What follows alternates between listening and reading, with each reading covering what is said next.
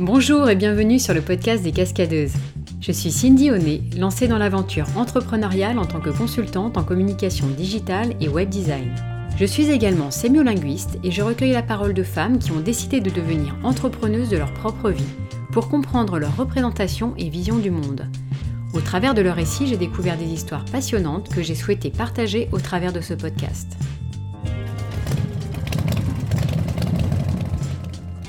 Aujourd'hui, j'échange avec Hélène Aguilar. Amatrice de design, elle crée le podcast Où est le beau pour les curieux de belles choses. Elle part chaque semaine à la rencontre de personnalités créatives et inspirantes qui créent le beau, qu'ils soient designers, artistes, architectes, artisans d'art ou encore scénographes. Elle les interviewe pour découvrir leur univers, leur travail et mieux comprendre leur quotidien. Hélène nous explique pourquoi elle a laissé sa carrière de juriste pour aller à la rencontre des personnes qui font le beau et comment son podcast lui a ouvert les portes vers d'autres projets inattendus et en accord avec elle-même. Bonjour Hélène. Alors je vais te poser une première question, euh, d'ailleurs que tu poses à tous tes invités. Quelle est ta définition du beau? Pour moi, le beau, c'est vraiment quelque chose euh, qui émeut. Tu vois, c'est un beau euh, émotionnel. Le beau, ça se ressent. Et finalement, on peut le trouver un peu partout dans notre quotidien. En tout cas, c'est un certain équilibre, je pense, entre quelque chose qui va nous surprendre et aussi quelque chose qu'on a peut-être l'impression un peu de retrouver. Ce qui est intéressant, c'est que c'est hum, quelque chose qui est subjectif. C'est différent pour tout le monde, le beau, mais en même temps, euh, ce, qui est, ce qui est sympa, c'est que ça connecte aussi tous ceux qui sont touchés par la même chose de la même manière. Et euh, je trouve que ces connexions, elles sont, euh, elles sont fortes. Puis le beau, surtout, on le voit partout. Il suffit parfois juste de bien vouloir le voir, en fait. Ça peut être dans un détail, tu vois, de tous les jours. Ça peut être un paysage, ça peut être une œuvre d'art que tu regardes dans un, dans un musée, mais ça peut être aussi un détail d'architecture dans une ville. Et en fait, euh, j'avais interviewé euh, Danielle Jerkins, euh, qui est la directrice des rédactions de, de Elle, Elle Décoration, et qui me disait un truc que j'avais bien aimé. Elle me disait il suffit finalement de garder les yeux ouverts et peut-être mieux le cœur ouvert pour voir le beau. Et je suis assez d'accord avec ça. C'est quelque chose de très personnel, propre à la sensibilité de chacun, mais est-ce que ça peut être aussi universel? Bah, Moi, je, je, fais quand même partie, en tout cas, de ces gens qui pensent qu'il y a des qu'il y a quand même des choses qui sont universellement belles, en tout cas, qu'il y, a des choses qui rassemblent, tu vois, de manière un petit peu euh, unanime. Et puis, à contrario, euh, je crois aussi qu'il y a des choses qui sont euh, pas universellement moches. Oui, je, pense qu'il y, a, y a cette idée un petit peu de, lien, de connexion dans, dans les émotions qu'on peut ressentir face à un objet, face à une situation, face à un détail, un paysage. Donc oui, je pense que je pense qu'il y a quelque chose de, de l'ordre de l'universel dans tout ça, effectivement. Et euh, comment toi, tu as développé ce goût pour euh, l'esthétique, pour le beau? Bah, je sais pas en fait comment j'ai développé ça, si tu veux. Euh, moi, j'ai toujours été passionnée par les objets quand j'étais petite. Donc, mes parents allaient souvent, tu vois, dans, chez des antiquaires, dans des brocants, des choses comme ça. Et, j'adorais, tu vois, me perdre un peu dans ces lieux un peu de, de caverne d'Ali Baba les histoires aussi qu'il y avait derrière ces objets me passionnaient. Donc je pense qu'en fait, plus que l'objet, c'est les, histoires qu'il y a derrière et les histoires de, de, gens. Je pense que j'ai cette obsession un petit peu des gens. Et puis après, bah, ce, mon œil, je pense qu'il s'est aiguisé au fur et à mesure de, de, voir des choses, quoi, de voyager, de découvrir des musées, de... de... Ouais, mon œil, je pense, s'est aiguisé. Et puis d'où ça vient exactement, je ne saurais pas te dire. C'est une sensibilité, en tout cas, euh, qui s'est développée comme ça euh, au fil du temps, j'imagine au fil du temps, et puis si tu veux, qui était hyper présente depuis toujours, que j'ai, euh, pendant mes études, pendant que j'étais adolescente, etc., un petit peu mis de côté, parce que j'ai pas fait des études euh, qui étaient euh, du tout liées à quelque chose d'artistique, etc. Moi, j'ai, plutôt fait des études traditionnelles, enfin conventionnelles, on va dire. Et tout ça, m'a, je pense, m'a un peu manqué. Et à un moment donné, je suis arrivée à un moment de ma vie où j'ai eu envie de me reconnecter avec ça parce que je me suis tout simplement rendu compte que bah, ça me faisait du bien, tu vois, quand j'allais dans, des, euh, dans des lieux euh, que je trouvais beaux, qui, qui, me faisaient passer un espèce de message un petit peu euh, que j'avais l'impression de retrouver, alors que pourtant, tu vois, dans mon quotidien, et, je faisais tout sauf ça, quoi. Qu'est-ce que tu faisais comme métier? Enfin, qu'est-ce que tu as fait comme étude? Alors, comme étude, j'ai commencé par faire de la finance pendant quelques années. J'ai fait une licence en comptabilité finance. Je me suis vite rendu compte que c'était pas fait pour moi. Tu vois, j'ai fait un stage et je me disais, mais oh là, tous ces gens qui sont derrière leur truc, Enfin, bon, je me suis dit au secours, euh, je vais sortir de là. Euh, je suis allée en droit. Donc après, j'ai fait des études de droit, de droit des affaires. Et j'ai fini par travailler euh, dans un grand groupe pharmaceutique pendant quelques années à Paris, du coup, parce que j'ai fait mes études. Moi, je suis originaire du sud de la France. J'ai fait mes études en partie à Montpellier, puis à Rennes. Et je suis arrivée à Paris il y a 5 ans. Mhm. Et puis, en fait, là-bas, je me suis assez rapidement rendu compte que j'étais pas à ma place. Tu vois, le sentiment que. Bah, qu'il manquait quelque chose et que si je restais, euh, bah, j'allais un peu passer à côté de ma vie, en tout cas, pas prendre le, bon chemin, tu vois. Et donc, à la veille de mes 30 ans, j'ai eu cette remise en question un petit peu globale. Et, et je me suis dit, bon, allez, en fait, faut que ça change. Je savais pas vraiment vers quoi euh, ça allait euh, me mener. Tu vois, tout ça, en tout cas, je savais que si je restais euh, dans mon ancien boulot, j'allais pas pouvoir voir les choses. Et donc, j'ai eu un peu besoin de ce moment de, déconstruction et un, besoin, si tu as de, un grand besoin de liberté, je crois, un grand besoin. Moi, mes parents ont tous les deux monté leur boîte. C'était, j'avais besoin de cette indépendance qui était assez forte chez moi, qui était aussi un grand moteur et je me suis dit, si je reste euh, dans, ce, dans cette situation où j'étais euh, salariée, puis euh, un quotidien qui ne qui m'épanouissait pas, qui me nourrissait pas, je pense, comme, bah, comme je l'espérais, bah, j'allais être malheureuse. Quoi. Et je me suis dit, bah non. Et donc, je suis partie, donc j'ai quitté mon boulot. J'avais besoin un petit peu de, de trouver un, endroit où j'allais pouvoir expérimenter, explorer. Donc, du coup, j'ai trouvé à, l'IFM, c'est l'Institut français de la mode, qui propose un programme, euh, un programme qui s'appelle Entrepreneur, qui m'a beaucoup, beaucoup aidé. Donc, en fait, tu candidates, tu expliques un petit peu ton projet, euh, voilà, et puis un, donc après, tu as un entretien, puis ils sélectionnent à peu près, euh, je crois, 10 personnes tous les 6 mois. Et quand tu rentres là, dans ce programme, tu es vraiment accompagné. Donc, déjà, tu es en interaction avec les 9 autres personnes qui sont avec toi et qui ont aussi un, un projet en tête, mais qui est souvent voilà, au stade un peu balbutiement. Et donc, tu vas challenger un peu tout ça. Et c'est hyper, euh, hyper fort parce que tu commences par l'adéquation entre euh, toi et ton projet et tu finis un peu par un business plan. Quoi.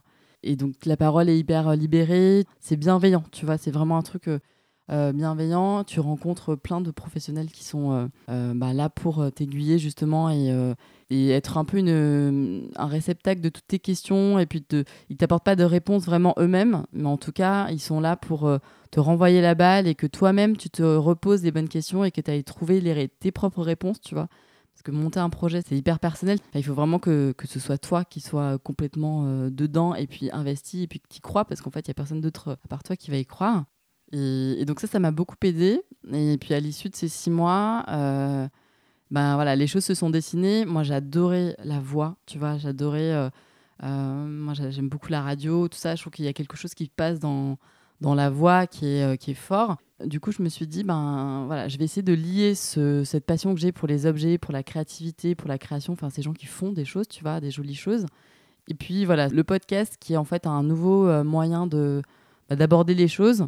Alors, il y, y, a plein de choses aujourd'hui sur la déco, tu vois. Il y a euh, beaucoup de, de presse spécialisée où on a des très belles images, des interviews très, très bien menées, etc. Mais j'avais envie peut-être de désacraliser un petit peu les choses et puis d'aller à la rencontre de, toutes ces personnes, moi, qui m'inspirent et de leur demander euh, tu vois, d'être sans filtre, sans intermédiaire, tu vois, pas, euh, qui n'est pas un journaliste entre, entre lui et, la personne qui allait entendre, en fait, le discours et l'histoire de ce créatif. Et je me suis dit, bah, le podcast, c'est euh, vraiment le moyen idéal pour faire tout ça, quoi. Je, me suis acheté un enregistreur, je me suis dit, bah, ça va pas être plus compliqué que ça. J'ai pensé un petit peu une trame tu vois, les questions que moi je me posais, parce que je suis pas une spécialiste en fait, j'ai pas fait d'école d'art ni de, de design ni d'architecture. Donc, euh, je me dis, je vais aller avec, mes, voilà, avec toutes mes questions, euh, voir tous ces gens, et puis, euh, et puis on va essayer de, comprendre ensemble. Et, je pense que ces réponses-là vont intéresser aussi d'autres gens. Si tu veux, j'ai un peu créé le podcast que, que je rêvais d'entendre, en fait, parce que à l'époque, il n'y avait pas de. Hum, alors,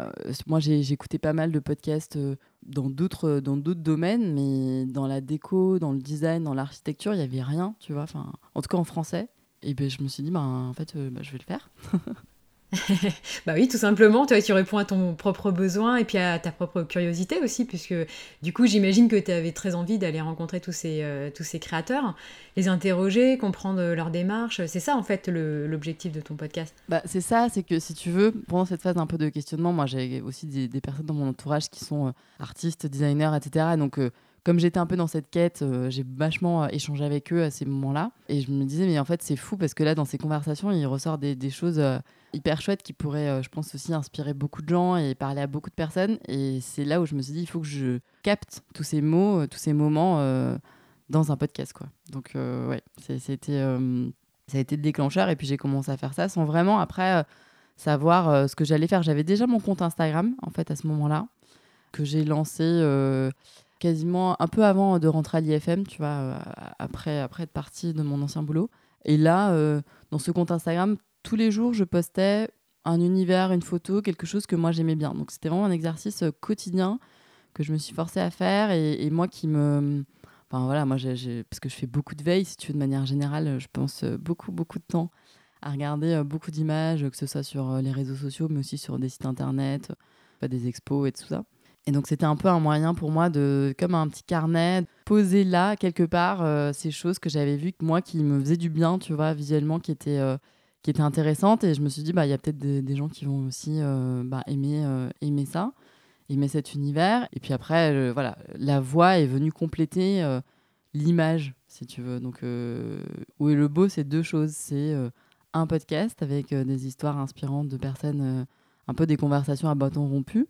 Et un compte Instagram sur lequel alors je reposte effectivement le, travail de mes invités avec une sélection de leurs pièces et de leurs œuvres que je reposte le jour de la sortie de mon épisode. Donc euh, chaque épisode sort le jeudi, donc le jeudi c'est vraiment euh, focus que sur mes invités. Et puis le reste de la semaine, c'est euh, des inspirations, quoi. C'est vraiment des choses que je partage, que j'aime bien, sans vraiment de ligne hyper précise, mais. C'est aussi comme ça que tu choisis tes invités, j'imagine. tu aimes leur travail, tu es touché par, par leur création et du coup, tu as envie d'en savoir plus. Exactement, ouais. Alors souvent on me demande mais comment tu choisis euh, tes invités, etc. Et en fait, euh, bah, c'est vraiment des coups de cœur. Tous mes invités m'inspirent, si tu veux, moi. Et, alors que ce soit des gens euh, connus ou moins connus. Et d'ailleurs, je fais aucune différence. tu vois, c'est pas ça qui m'intéresse. Tu vois, c'est vraiment ce que font ces personnes-là. Et donc voilà, il faut, il faut que le travail de, de mes invités me touche. tu vois, quand je sors de toutes mes interviews, ça me nourrit, mais enfin, c'est complètement dingue. Tu vois, ce que la, force du truc, c'est c'est vraiment c'est fort quoi. ça t'ouvre encore un nouvel univers, euh, une nouvelle, un nouveau monde, et ça t'apprend encore pas mal de choses, euh, j'imagine, à chaque fois. Exactement. Est-ce que tu as déjà eu des refus d'invités En fait, justement, tu es touché par un travail, j'imagine que tu formules ta demande par mail ou par téléphone. Est-ce qu'il y a des personnes en fait qui ont refusé de, de faire l'interview avec toi? Franchement, non. Euh, j'ai jamais eu de refus. C'est plus des problèmes d'agenda. Donc, du coup, des, des personnes qui, qui, effectivement travaillent beaucoup, beaucoup et n'ont pas pu tout de suite répondre à mes, à mes demandes d'interview. Euh, mais comme je suis assez. Euh, je lâche pas trop l'affaire. Et quand vraiment il y a quelqu'un qui me. Qui, enfin, voilà, qui m'intéresse, euh, je pense qu'il comprend aussi que, que, je, que je suis là pour, pour faire passer son message autrement. Et c'est souvent, tu vois, mes invités me le disent à la fin de l'interview, ils me disent Mais en fait, Hélène, j'ai jamais autant parlé de mon travail aussi longtemps et de façon aussi euh, fluide qu'en podcast parce que bah, souvent les gens n'ont jamais eu d'expérience podcast. Voilà, je pense que même pour des, personnalités qui, euh, qui aujourd'hui sont euh, très connues, c'est un exercice qu'ils aiment bien parce que c'est un moment où.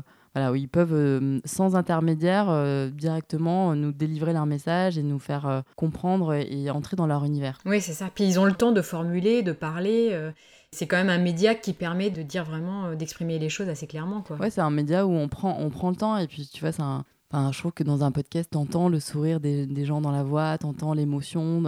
T'as un peu l'impression, quand t'es auditeur, je trouve, de. Comme si on était, tu sais, une terrasse de café et que, en fait, tu, tends l'oreille pour écouter la conversation d'à côté. T'as vraiment l'impression que t'es à côté des gens et que tu fais partie d'un truc qui est un peu fort. Et de la même façon, euh, quand. Euh, tu vois, comme il n'y a pas de vidéo, quand, on, quand j'enregistre, on est vraiment je suis seule avec mes invités, il y a un truc qui se passe, ils sont en confiance et puis ils se livrent. Tu vois, je pense qu'ils se livrent beaucoup plus finalement que quand ils réfléchissent à une interview papier sur laquelle ils vont pouvoir revenir, euh, etc. Là, y a, ils oublient qu'ils sont enregistrés et donc du coup, ils, enfin, tu vois, ils y vont quoi. c'est chouette. ouais, c'est ça.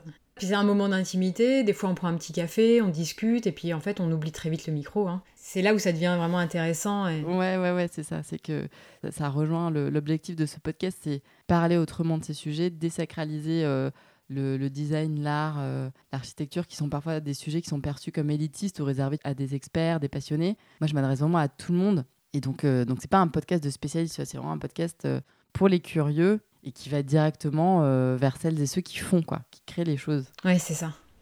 Tu as changé d'orientation professionnelle. Euh, est-ce que euh, cette expérience a été difficile pour toi de passer de, de la finance à l'entrepreneuriat dans le podcast? Je pense que ce qui aurait été dur, tu vois, ça aurait été de rester euh, dans ce boulot euh, qui me correspondait pas. Donc euh, non, ça a été une libération énorme pour moi et surtout une reconnexion vers tout ce que moi j'avais mis de côté pendant toutes ces années où du coup il fallait que j'ai un boulot un peu voilà qui aille bien. non, c'était pas c'était pas difficile. Après c'est c'est angoissant, tu vois, parfois parce que forcément tu te dis bah je lâche tout, tu vois, je lâche tout et puis et puis je sais pas, euh, je sais pas où est-ce que ça va aller. En tout cas, moi j'ai toujours cette conviction et qui est très forte en moi que je suis sur le bon chemin, tu vois, et qu'il y a quelque chose qui va de fort qui, est en train de se créer. Et euh, je pense que j'avais confiance et que euh, quand tu es passionné, cette passion, tu vois, elle a vraiment été un moteur hyper hyper fort qui m'a permis de ne pas avoir trop de, peur, de pas trop réfléchir aussi si jamais ça marche pas. Parce qu'en fait, je me suis toujours dit qu'en fait ça allait marcher. Ça paraît un peu, enfin pas un peu débile, mais un peu inconscient. Euh, mais euh, en fait, je me suis dit, ça ne peut pas ne pas marcher. Euh, enfin, si tu veux, voilà, tout ce que je fais, je, l'envisage vraiment. Je, pense que je suis quelqu'un aussi d'assez positif. Voilà, les chemins, ils vont être un peu sinueux. On va peut-être passer par des, des, points d'étape qui vont être un peu différents que ce que j'avais imaginé ou parce que tu en fait voilà apprends en faisant et puis il y a plein de trucs qui arrivent et que tu n'avais absolument pas euh, programmé, envisagé, etc. Mais c'est aussi des, des, trucs qui font que bah, le projet il s'enrichit, il va un peu dans d'autres directions pour peut-être mieux revenir après.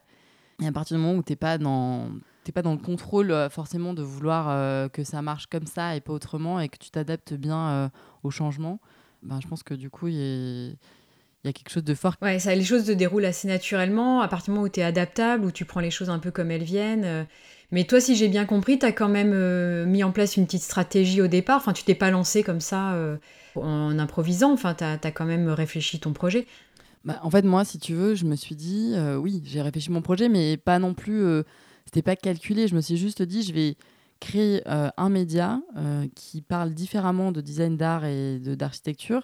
Et donc, je vais en fait créer une communauté, tu vois, donc une communauté de gens qui sont curieux et donc voilà, donc c'est cette communauté, je l'anime, euh, comme je te disais, tu vois, sur Instagram et, après euh, via le podcast.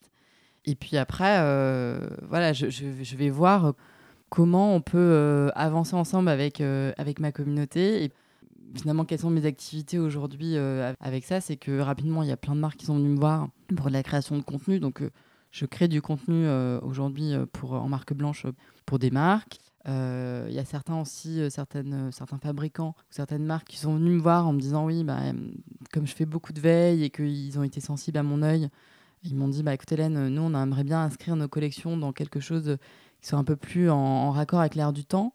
Donc du coup, voilà, c'est des missions où j'apporte un petit peu une vision un peu plus contemporaine à des, à des produits tout en magnifiant un peu le savoir-faire de, bah, de ces personnes-là. Et puis, plébisciter la part de ma communauté, qui me disait ben oui donc on a envie en fait de, de, voir le beau aussi en vrai tu vois de pouvoir euh, le, le, toucher etc j'ai créé un, un événement euh, une boutique éphémère euh, tout début du mois de décembre à Paris. Et en fait là ça a été une expérience complètement complètement dingue. C'était un petit peu passé du virtuel au réel. Ça a été hyper fort. J'ai présenté pendant trois jours une sélection resserrée d'objets de décoration de mobilier et d'œuvres d'art qui étaient en grande partie réalisées par mes invités du podcast.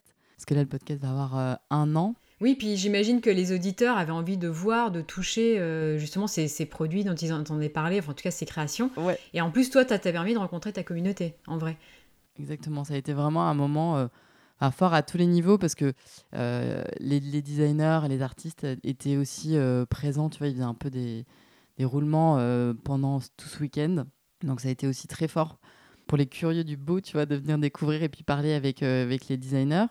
Et puis moi, de, de rencontrer aussi euh, toutes ces personnes, euh, franchement, c'était donc euh, voilà, c'était un succès et je pense le début, le début d'une longue série de d'événements comme ça pour pour se rencontrer, parce que c'est super d'avoir une communauté sur Instagram, c'est super de de pouvoir voilà, échanger sur un podcast, etc. Mais c'est encore mieux quand on se voit. Oui, mais carrément, en vrai, quoi. Donc voilà, c'était aussi une expérience complète que je veux faire avec Wolobo. Quoi.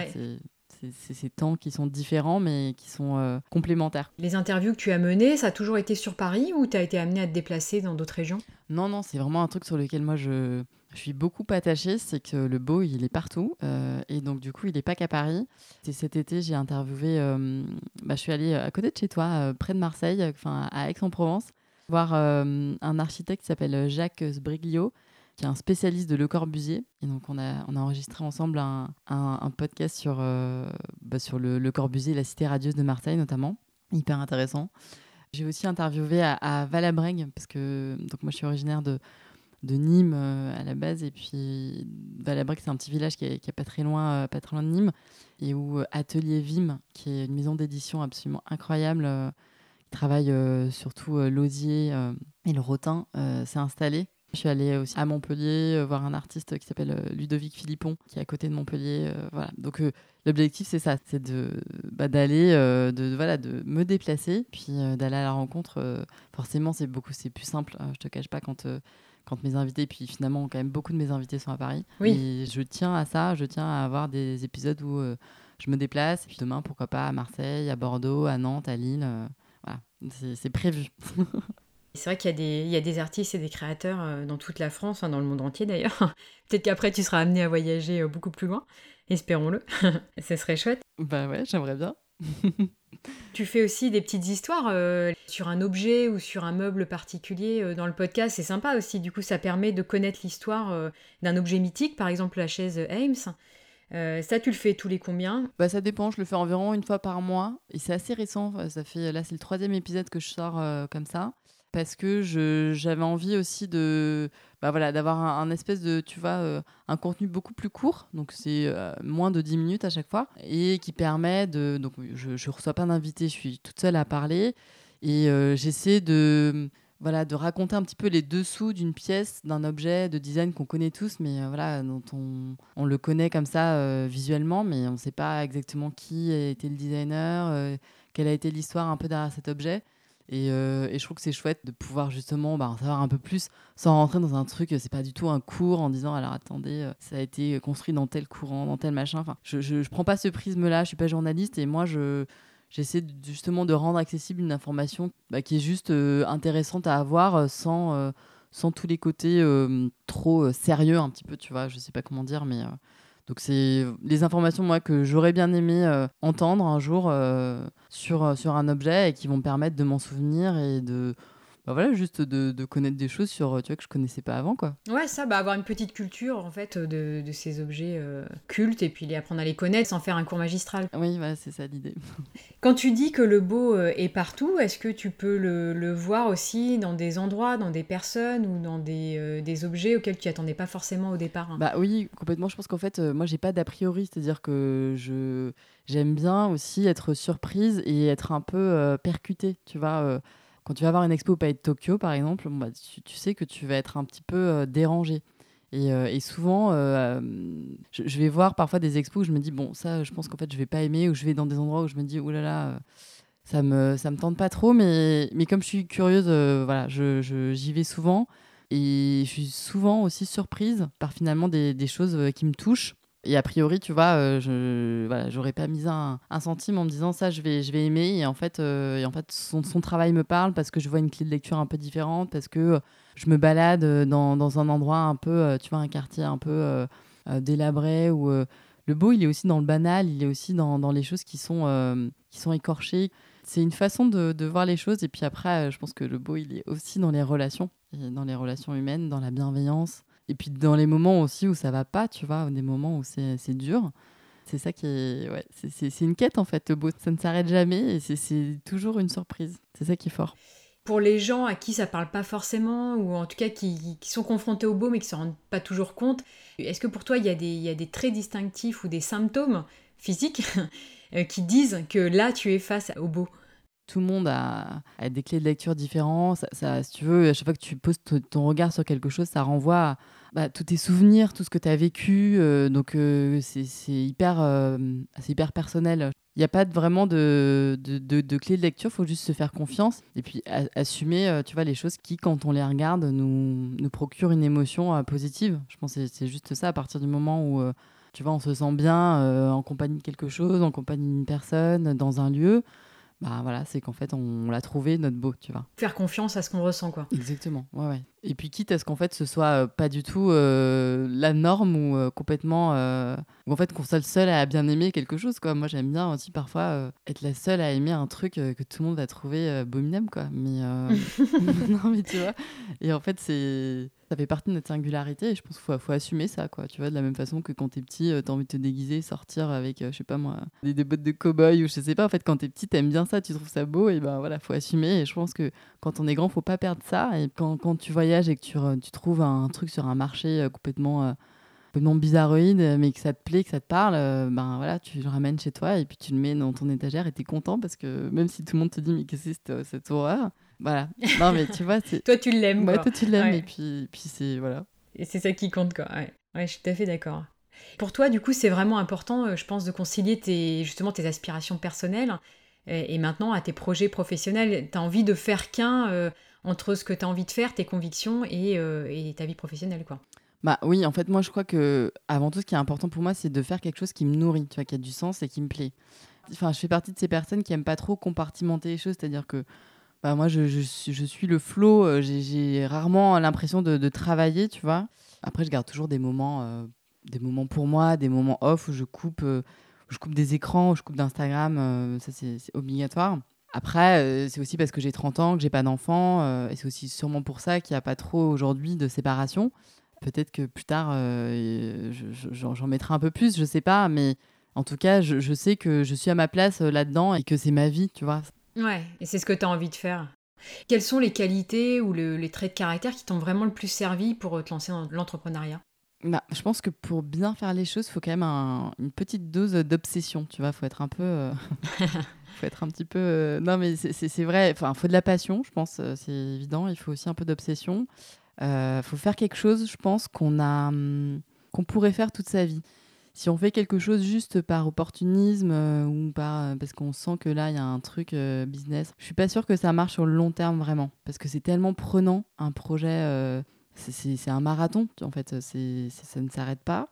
et puis c'est ça qui est beau, c'est aussi le c'est le chemin quoi. Enfin, on a plein d'objectifs, mais, mais à mon avis, on prend aussi beaucoup beaucoup de plaisir à faire les choses quoi. Tu vois le quotidien. Et après, des traits de qualité euh, ou de caractère, je sais pas, je pense que je suis quand même une énorme bosseuse et que euh, j'ai su m'entourer des bonnes personnes. Des personnes qui vont challenger euh, mes positions parce que c'est toujours intéressant. alors, c'est intéressant, tu vois, d'avoir des personnes qui te réconfortent en te disant, bah oui, machin, etc. Mais c'est aussi, je pense bien d'avoir dans son entourage des gens qui vont oser te dire les choses et qui vont oser un petit peu te dire, bah non, moi là, je pense qu'en fait, pour telle et telle et telle raison, à mon avis, euh, cette option, elle est mieux que celle que tu es en train de prendre. Mais c'est important que ce challenge il se fasse toujours euh, dans la bienveillance. Oui. Tu sens rapidement les personnes qui, dans ton entourage, euh, sont bienveillantes et vont t'apporter quelque chose et des retours qui vont t'aider à, à t'améliorer, à progresser. Et, parce que tu es seul quand même, tu vois, quand tu montes un projet t'es seul. Et euh... T'es seul, ouais, ouais. Avoir euh, des, des, gens euh, qui te, qui te font des retours, un effet aussi un peu miroir sur ce que tu fais, c'est important à un moment donné. Parce que ça fait du bien aussi d'avoir euh, d'avoir les avis des autres. Et même si tu les prends pas tous en compte, c'est important d'en avoir. C'est ça. Je pense que c'est intéressant ce que tu dis là. Que quand tu montes un projet, tu as tout le monde qui te donne son avis en fait. Et c'est très bien. Chaque histoire est personnelle, donc il faut prendre un petit peu parfois de recul à vis-à-vis de, vis -vis de ça. Et oui, c'est ça, parce que chacun projette un petit peu sa personnalité ou ses envies. C'est ça, euh. et puis chacun projette aussi ses peurs, tu vois. Dans et ses peurs, tout à fait. Et, ouais. Euh, et c'est là où il faut faire attention, parce mm. que les peurs des uns ne sont pas forcément les tiennes. Et, euh, Oui, exactement. Il ne faut pas, faut pas tout mélanger, et puis il faut, euh, faut pas que ça nous paralyse aussi, tu vois, les, les angoisses des gens. Oui, parce que l'entrepreneuriat fait, fait, peur quand même. Ça, ça, peut faire peur parce qu'il y a une prise de risque et, et voilà, des fois les gens te le font sentir et, c'est leur propre peur. Ouais, c'est ça. Faut, faut leur laisser leur propre peur. voilà, c'est ça. Et toi, avec du recul, est-ce qu'il y a des choses là, que tu ferais différemment depuis, euh, depuis le moment où tu t'es lancé Est-ce qu'il y a des choses que tu as fait que tu n'aurais peut-être pas euh, voulu faire comme ça ou, euh, ou, voilà, ou des choses que tu n'as pas faites, que tu aurais aimé faire? Des choses que j'aurais fait différemment Enfin, franchement, je, je crois pas. Tu vois, il y a sûrement des choses que j'aurais pu faire plus vite, c'est sûr. Mais je me dis aussi que si j'ai eu besoin de ce temps, c'est que quelque part c'était nécessaire. Donc en fait, euh, voilà, je me dis c'est ok. Je crois que le risque quand on monte un projet, c'est de rester tu informé au, tout début dans la phase où euh, tu cherches des informations, tu vois, tu vas écouter plein de trucs, tu vas regarder euh, plein d'articles, etc. Le plus dur, c'est de passer à l'action. Mais en fait, quand tu passes à l'action, c'est jamais parfait parce que c'est jamais comme tu voulais vraiment que ce soit. C'est dans ces moments-là où en fait tu, procrastines un petit peu parce que bah, tu as, as, peur, quoi, tu vois. Donc oui, je pense que il y a peut-être des choses où j'aurais pu être plus rapide. Mais de manière générale, euh, non, disons que j'ai pas de regrets, tu vois. Euh, je me fais confiance. J'essaie de plus en plus de rester fidèle à mes ressentis et aussi de, voilà, de, jamais faire vraiment de compromis sur, euh, sur ma vision. De, d'imposer vraiment que je vois, parce que quand tu es en interaction avec des gens, ta vision elle est confrontée toujours avec, avec celle des autres. Et puis quand tu es quand tu as ton projet, en fait, ta, ta vision, elle est claire. Et puis quand tu discutes, il y, a, des trucs qui, viennent un petit peu parasiter tout ça. Et, ce qui est hyper important, je pense, c'est toujours de c'est pour ça que je trouve que c'est bien aussi quand tu montes un projet de, poser à l'écrit un peu ton, tes valeurs, tout ça, et de t'y référer souvent quand, quand tu es un peu en hésitation, quand euh, tu te questionnes sur euh, des orientations que tu vas donner, pour que ça soit toujours exactement voilà fidèle à ce que au truc de départ tu vois je pense que ça c'est dur mais euh, pas pas vraiment de choses que je ferais différemment c'est juste aussi accepter que les choses sont pas vont pas aussi vite que tu le, que tu le souhaites, euh, sont pas aussi parfaites euh, que ce qu'on a envie, mais voilà, c'est comme ça en fait. Et c'est ok, tu vois, c'est juste ok. Et puis après, euh, il faut être adaptable et puis faire les choses au fil de l'eau quand les opportunités se présentent aussi, quoi. Faire confiance, quoi. Ouais, se, bah, se faire confiance, c'est le plus dur. Hein. Mais je pense que c'est ce qui marche le mieux, en fait. surtout quand on monte un projet seul, tu vois, c'est qu'il n'y a personne d'autre mieux que nous qui, oui, qui peut croire en, le projet. ouais, et puis tu vois, qui, qui, pouvons prendre toutes ces décisions. Donc ouais, se, se, ouais, se faire confiance, c'est essentiel. Comment tu fais pour, euh, pour garder confiance? Est-ce que tu as une petite phrase, un petit, euh, un petit leitmotiv qui, qui t'aide à avancer Une petite phrase, un petit leitmotiv, franchement pas trop. Je crois que je suis juste assez euh, optimiste et positive de manière générale. Quand j'ai des moments de découragement, quand vraiment, tu vois, là je, me dis j'en ai ras-le-bol et tout, bah je lâche tout, je vais me balader, euh, je vais boire des coups, euh, je vais, je vais voir des, tu vois, je vais voir mes amis, etc. Et, et c'est moments où en fait tu vas pas te confronter plus. En fait, tu lâches le truc et tu dis ok, de toute façon, je vais pas avancer mieux, ça, ne sert à rien. Et donc voilà. Et après, euh, après tu reviens quand tu es quand, quand dans un meilleur état d'esprit. je pense qu'il faut voilà, faut pas forcer, faut pas forcer le truc. Parfois, ça marche pas et c'est ok. Et puis, puis comme il n'y a pas de recette magique, faut aussi toujours être dans voir positivement les, les, choses qui ne marchent pas comme on a envie que ça marche. Et puis essayer de voir comment euh, on peut adapter ça et puis retourner un peu la situation pour que finalement euh, on arrive à autre chose, mais un truc qui marche peut-être aussi bien ou mieux même euh, que ce qu'on avait prévu au début. quoi. Et est-ce que tu aurais justement, toi, des références inspirantes à partager, soit livres, films, petite adresse à Paris, podcast, enfin quelque chose que tu as vu là dernièrement qui t'a vraiment inspiré, que tu as aimé?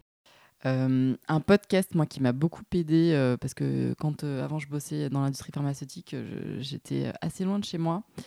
Enfin, c'était, tu vois, les bureaux étaient, j'avais pratiquement une heure de trajet aller, une heure de trajet retour, donc j'ai écouté beaucoup de podcasts. le moment idéal. C'est ça. Et en fait, j'ai écouté alors un podcast qui aujourd'hui a été arrêté, mais qui est vraiment génial. C'est nouvelle école. Ah ouais. Podcast d'Antonin Archet, ouais. Je, le conseille parce qu'en fait, euh, moi, c'est en écoutant ces, interviews de tous ces gens. Euh, alors, ils ont tous des parcours hyper, euh, hyper variés, etc. Mais c'est justement ça, on peut faire un peu notre marché, regarder les, personnalités qui nous intéressent. Mais je, pense que c'est finalement en écoutant aussi ces gens, ces, témoignages de personnes qui étaient bien, tu vois, dans leur boulot, qui étaient passionnées, etc.